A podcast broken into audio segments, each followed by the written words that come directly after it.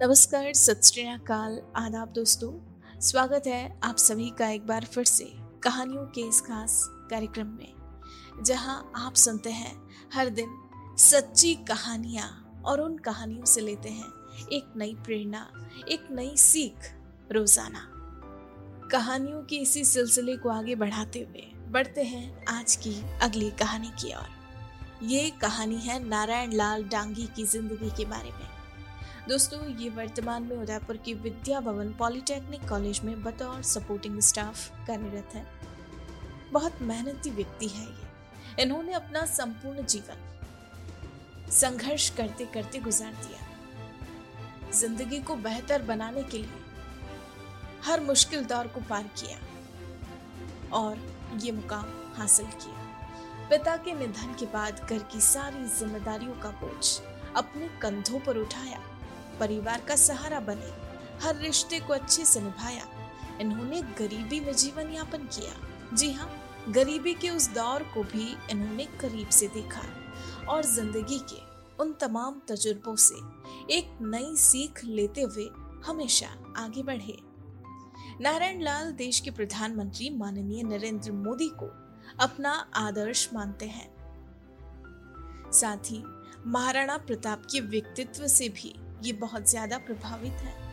महाराणा प्रताप के आदर्शों पर चलते हुए ये ज़िंदगी में आगे बढ़ रहे हैं और अपना जीवन अच्छे से गुजार रहे हैं। दोस्तों, नारायण लाल की ज़िंदगी से जुड़ी ये कुछ खास बातें थी जो हमने आपके साथ साझा की। आइए अब हम सीधा मिलते हैं इनसे और इनकी संघर्ष से लेकर सफलता तक पहुँचने की ये प्रेरक कहानी सुनते हैं सिर्फ़ और सिर्फ़ इनकी अपनी जुबानी। मेरा नाम नारायण लाल डांगी है, गाँव टिलोरा है, तहसील मावली। मैं कादोली और पंचायत में पढ़ा था आठवीं की स्कूल में।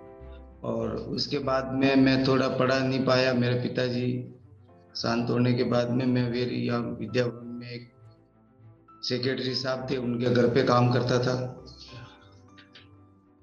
और उसके बाद में मैं साइकिल चलाना या फतेहपुरा देवाली अपना बचपन यहीं बिताया और समझ में मेरे को यही आया। उदयपुर में सारा घूमना, फिरना, देखना, मैं सारा यही उदयपुर में रहा। मेरे को बहुत संघर्ष करना पड़ा। पैसे नहीं थे, पिताजी इधर चले गए थे। माँ और हम थे, हम मैं इकलौता बेटा हूँ, एक बहन मेरे।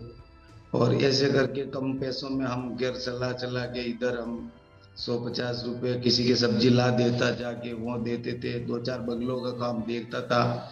ऐसे करके हमारा घर गुजारा चलाया।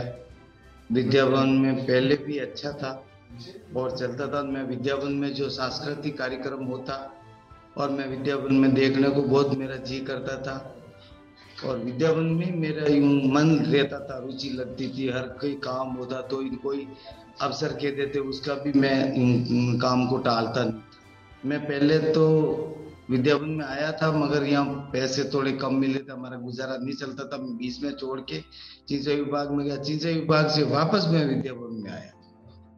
और वासुदेव देवनानी ने मेरे को नंद्याणु में यहाँ रखा, सन उन्नीस सौ नंद्याणु स्टूडेंट को अच्छी बात बताना, अच्छे संस्कार की बात कहना, आप पढ़ो, बैठो टाइम वेस्ट मत करो क्लास अटेंड करो अटेंडेंस मत करो, यही बात बताती। वर्गी काम करना, सबको घर को ही कहता हूँ, सब मिलके अपन ये काम करे, खेती का काम करे, कुछ चीज़ें उगाए, जैसे अपना घर चलेगा, दो पैसे कपाएँगे। हम हार्ड वर्गी काम में दिमाग देते हूँ, गाय भैंसे रखते हैं, उसका दूध पानी का चलाते, करते, ऐसे ही गुजारा चला।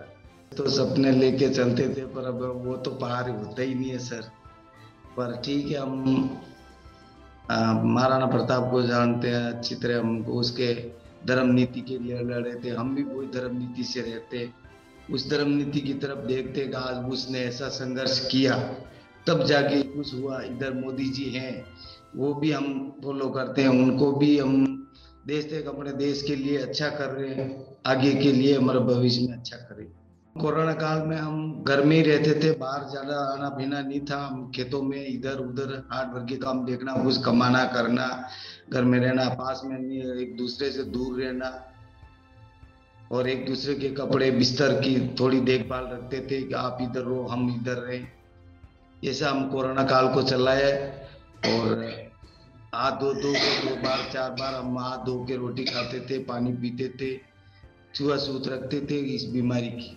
यही हमने कोरोना काल में देखा है। आने वाली पीढ़ी के लिए अच्छे अच्छे संस्कार, अच्छी पढ़ाई और अच्छे अपने देश के लिए देखना चाहिए। हमारा देश के लिए टेक्निकल दिमाग रखना चाहिए, आगे बढ़ना चाहिए। बस यही। दोस्तों, आपको अगर हमारी कहानी पसंद आई हो तो आप हमें पॉडकास्ट पर ज़रूर फॉलो करें लाइक करें और तुरंत ही सब्सक्राइब करें। और अगर आप हमसे जुड़ना चाहते हैं और अपनी कहानी को भी बयां करना चाहते हैं तो हमारा मेल आईडी है support at the rate W O R K M O B workmob dot com नमस्कार।